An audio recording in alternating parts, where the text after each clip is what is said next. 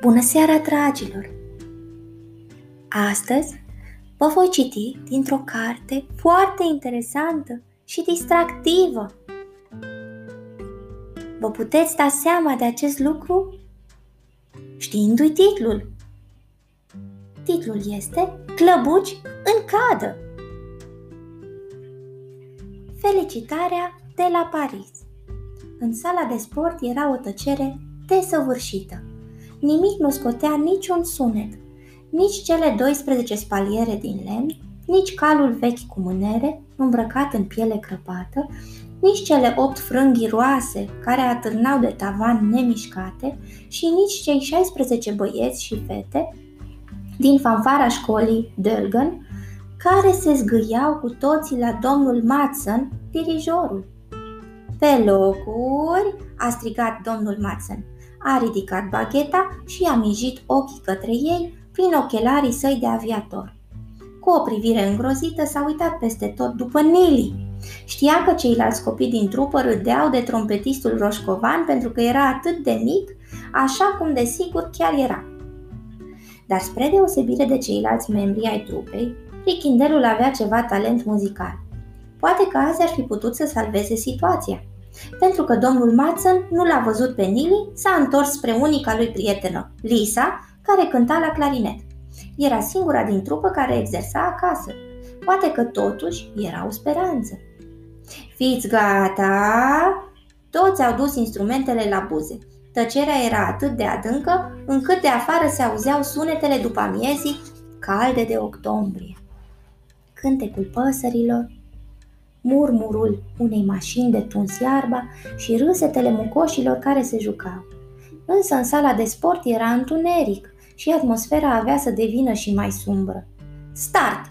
a strigat domnul Matson, schițând un arc maestos cu bagheta.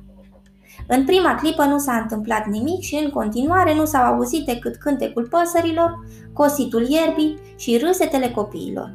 Apoi o trompetă a țipat tremurător, un clarinet a chițăit timid și toba mare a încasat o lovitură nesigură. O bătaie neașteptată de tobă a făcut un corn francez să scoată un râgâit și din rândurile din spate ceva mai mare a fornăit, un sunet pe care Lisa l-a dus cu gândul la o balenă albastră care se înalță la suprafață după o săptămână petrecută sub apă dar tot suflatul ăsta încă nu produsese vreo notă adevărată și fața domnului Mațăn începea deja să capete nuanța aceea de roșu care prevestea că urma să-și piardă cumpătul.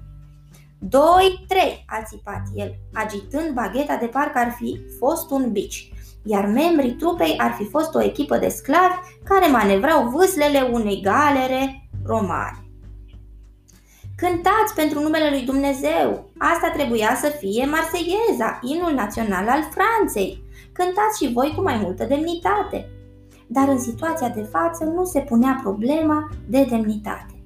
Copiii dinaintea domnului Matson se holbau la partiturile de pe pupitrele din fața lor sau stăteau cu ochii strânși închiși, de parcă s-ar fi scremut pe toaletă. Domnul Matson s-a lăsat păgubaș și a coborât brațele atunci când tuba a scos un sunet în sfârșit, un muget adânc și trist. Gata, opriți-vă! a țipat domnul Matson și a așteptat ca tuba să rămână fără aer. Dacă v-ar fi auzit cineva din Franța, întâi v-ar fi decapitat și apoi v-ar fi ars pe rug. Haideți să-i arătăm marseiezei puțin respect! Pe când domnul Matson țipa la ei de zor, Lisa s-a aplecat spre scaunul de lângă ea și a șoptit. Ți-am adus felicitarea aia primită de la doctorul Proctor. E ceva ciudat la mijloc. Vocea care i-a răspuns s-a auzit din spatele unei trompete pline de îndoituri. Dacă e precum cealaltă, să știi că mie îmi par felicitări normale.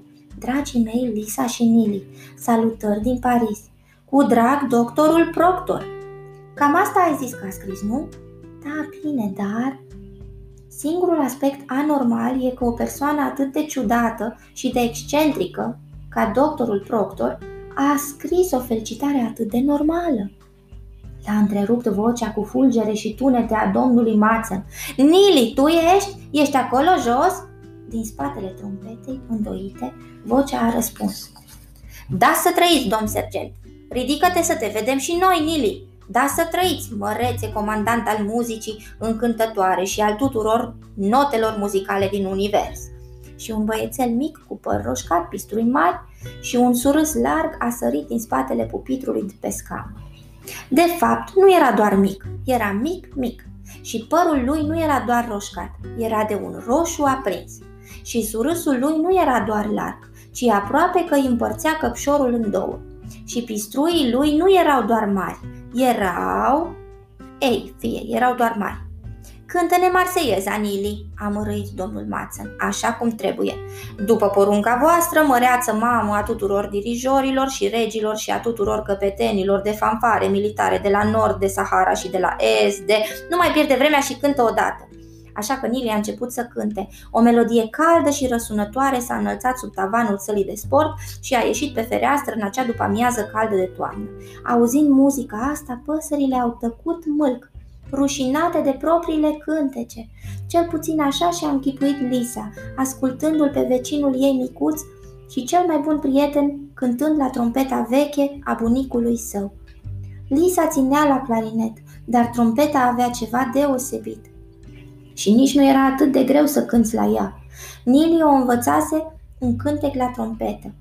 Imnul național al Norvegiei. Bineînțeles că nu cânta la fel de bine ca Nili, dar în secret Lisa visa ca într-o bună zi să cânte imnul lor național înaintea unui public numeros. Închipuiți-vă! Totuși, închipuirile sunt doar închipuiri și visurile sunt doar visuri. Bine, Nili, a strigat domnul Matson. Și acum, haideți să ne alăturăm lui Nili. Unu, doi, trei și fanfara școlii Dölgen i s-a alăturat lui Nili. S-a împleticit, s-a împiedicat și s-a împotmolit pe lângă el. Tobe, saxofoane, cornuri franceze, glockenspieluri și chimbale. Suna de parcă cineva ar fi întors o bucătărie cu capul în jos și acum toate se prăbușeau din rafturi și sertare. Apoi s-au urnit toba mare și tuba. Încăperea a început să tremure. Spalierele de lemn au început să clănțene, frânghile atârnau oblic, de parcă ar fi fost subpulverate de vânturi vijelioase și vechiul cal cu mânere a început să țopăie pe podea, apropiindu-se încet, încet de ieșire, ca și când s-ar fi străduit să evadeze. După ce, în cele din urmă, au terminat Marseieza, s-a lăsat tăcerea, atât înăuntrul cât și în afara sălii de sport. Nici o pasăre nu mai cânta, nici un copil nu mai râdea. Se mai auzea doar ecoul ultimelor lovituri disperate date membranelor tobelor și timpanelor de către diabolii, ci gemeni, truls și trin. Mersi, a gemut domnul Mață. Cred că ajunge pe azi. Ne vedem luni. Vorbesc serios, felicitarea asta nouă e ciudată, a spus Lisa în vreme ce ea și Nili mergeau către casă pe bulevardul turnurilor. Pe măsură ce se apropia iarna, începea să se înnopteze mai devreme. Fapt ce le plăcea, mai ales lui Nili. I se părea că nopțile ușoare de vară pe care le aveau aici, în nordul îndepărtat, erau plicticoase, ca un fel de invenție mediocră. Însă nopțile calde și întunecate de toamnă, cu mult întuneric care să-i ascundă cu prilejul unor mici furtuni de mere prin vecini, asta erau o invenție genială. De fapt, erau aproape la fel de ingenioase ca invențiile pe care le născocea doctorul Proctor. Căci, în ochii lui Nili, profesorul era cel mai bun inventator din lume. Într-adevăr, restul lumii considera că doctorul Proctor nu inventase nimic deosebit, dar ce știau ei? De exemplu, cine inventase cel mai puternic praf de vânturi din lume? Firește, și mai important era că doctorul Proctor făcea cel mai bun jeleu gel ou din lume, că era cel mai bun prieten și vecin din lume și că îi învățase pe Nili și pe Nisa să nu se mai supere când restul lumii îi vedea ca pe o trupă de ratați. O trupă formată dintr-un băiețel cu perciuni roșcați, o fată timidă cu codițe și un profesor mult mai nebun decât în medie, cu ochelari de motociclist plini de cenușă. Noi știm un lucru pe care ei nu-l știu, obișnuia să spună Proctor. Știm că atunci când prietenii își promit să nu înceteze niciodată să se ajute unii pe alții, 1 plus 1 plus 1 face mult mai mult decât 3. nici că mai rostise cineva vreodată cuvinte atât de adevărate, însă trebuia spus că, în postura de prieten, profesorul nu-și prea bătea capul cu scrisorile. În cele trei luni care trecuseră, de când profesorul își încălecase motocicleta, își pusese casca din piele și își luase rămas bun, părăsind orașul Oslo cu destinația Paris, hotărât să o găsească pe dragostea vieții sale, Juliet Margarin, copiii primiseră numai vreo două felicitări zgârcite. Doctorul Proctor o pierduse pe Juliet în circunstanțe misterioase, cu mulți, mulți ani în urmă, când era student în Franța. Lisa și Nili văzuseră doar o fotografie cu Juliet, din vremea în care se întâlnea cu Proctor, prinsă de peretele laboratorului său, dar în acea fotografie ei păreau atât de fericiți, încât Lisei aproape că îi dăduseră lacrimile. De fapt, Lisa îl convinsese pe doctorul Proctor să se întoarcă acolo și să o caute. Asta e prea ciudată, a insistat Lisa. Ia vezi și tu. Nili s-a uitat la felicitarea pe care i-a dat-o Lisa. Hmm, a bălmăjit el. S-a oprit sub primul felinar și a privit-o atent, mormăind câteva muri care toate păreau inteligente și pline de cugetări. E de la Paris, a spus Lisa, arătând fotografia alb-negru care părea să fi fost făcută într-o dimineață cu noi. Arăta o piață întinsă în aer liber și în afară de câțiva oameni care se plimbau cu umbrele și jobene pe cap, piața părea ciudat de pustie. Că era vorba de capitala Franței, renumită în toată lumea, se vedea numai datorită cuvântului Paris, tipărit în partea de jos a fotografiei. Vezi ce văd și eu?" a mormăit Nili, căzut pe gânduri. Ce anume? Că parcă ceva lipsește din piața asta. Bine, adică din toată poza. Poate, a spus Lisa. Și analizând puțin lucrurile, și-a dat seama că Nili avea dreptate, dar că nu reușea să-și dea seama în legătură cu ce. În plus, felicitarea pare puțin boțită, a spus Nili, atingând-o cu grijă ca și când s-ar fi udat și apoi s-ar fi uscat la loc. Așadar spune, erai la duș când ai citit asta? Bineînțeles că nu, a spus Lisa. Așa a venit. Aha, a exclamat Nili, ridicând un deget arătător micuț cu o unghie roasă. Eu, Nili cel genial, am descoperit încă o dată și cu mare divăcie ceea ce nu se poate să nu fie soluția acestui mister. Probabil că felicitarea asta s-a udat în laboratorul lui din Paris. Lisa și-a dat ochii peste cap. De unde știi? Elementar, draga mea Lisa. Scrie chiar aici, pe felicitare, citește și tu. Nili i-a dat înapoi felicitarea. Dar Lisa n-avea nevoie să o citească, citise deja mesajul de 12 ori și îl știa pe de rost. Totuși, din moment ce voi n-ați citit felicitarea, vă arăt aici.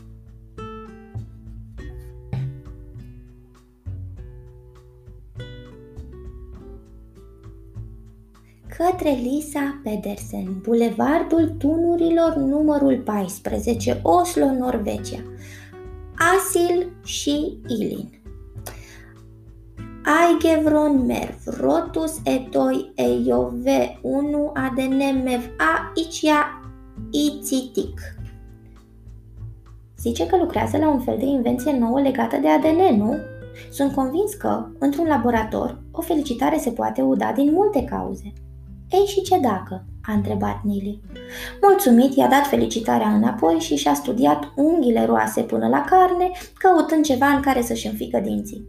Ciudat nu e cum s-a udat, a spus Lisa, ci ceea ce a scris. De exemplu, cine sunt Asil și Ilin? Poate că a uitat numele noastre, a zis Nili. Nu se poate. La adresa a știut să scrie Lisa Pedersen. Hmm, a mormăit Nili. Și acesta nu a părut la fel de inteligent ca mm, murile de mai devreme. Asilie Lisa a scris invers, și-a dat seama Lisa. Elementar, draga mea, a spus Nili și imediat a încercat să citească numele invers. Într-adevăr, Asil era Lisa. Atunci cei cu Ilin? A întrebat el. Ghicește, a mormăit Lisa dându-și din nou ochii peste cap. Hmm, poate că Elisa a scris cu capul în jos. E Nili scris invers. A făcut Nili, dezvelind un șir de dinți cu tăișul în zigzag. Glumeam și eu elementar. Dar îi se cam înroșiseră urechile. Ei, atunci am rezolvat problema. Ce o tot ții cu felicitarea? Nu asta e ciudat, a țipat Lisa exasperată. Atunci ce e ciudat? Restul textului. Nili și-a agitat micuțele sale brațe. Zice că lucrează la nu știu ce proiect nou legat de ADN. Doar e un om de știință și un inventator nebun, nu? Aigevron-merv e denumirea științifică a unui fel de ornitoring francez. Sunt niște animale foarte deosebite, singurele mamifere care depun ouă. În plus, se numără printre puținele mamifere veninoase. Sunt sigur că Proctor va face multe descoperiri studiindu-le ADN-ul. Ornitorincii sunt peste tot în Australia, însă cei francezi se află în prag de dispariție. Înainte notau în Sena cu nemiluita, dar sunt cam nouci. Și de când cu toate cursele pentru turiști, pe râu au început să circule atâtea vase, încât sărmanii Aigevron Merv s-au tot lovit cu capul în ele.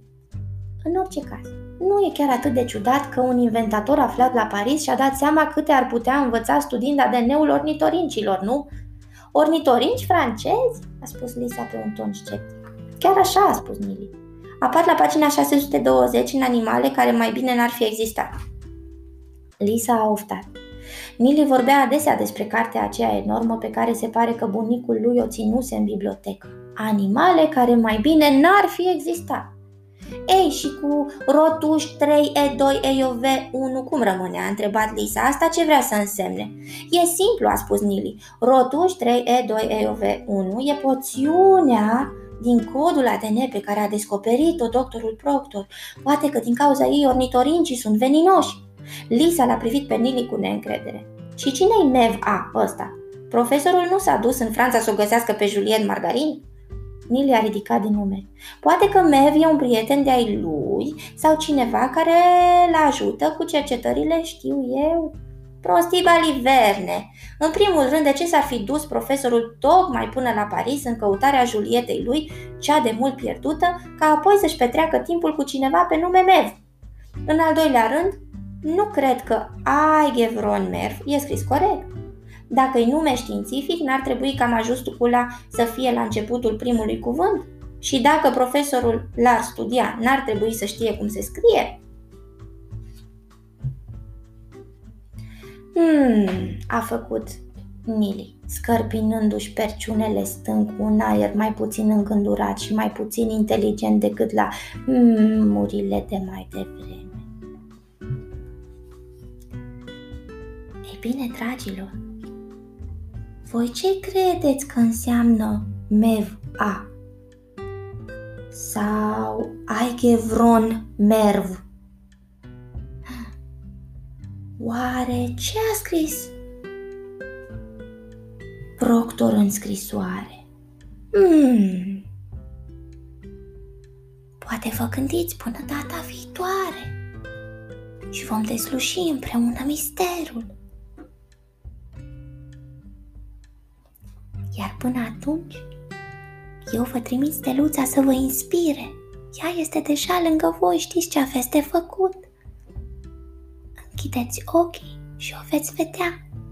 Noapte bună, somn ușor.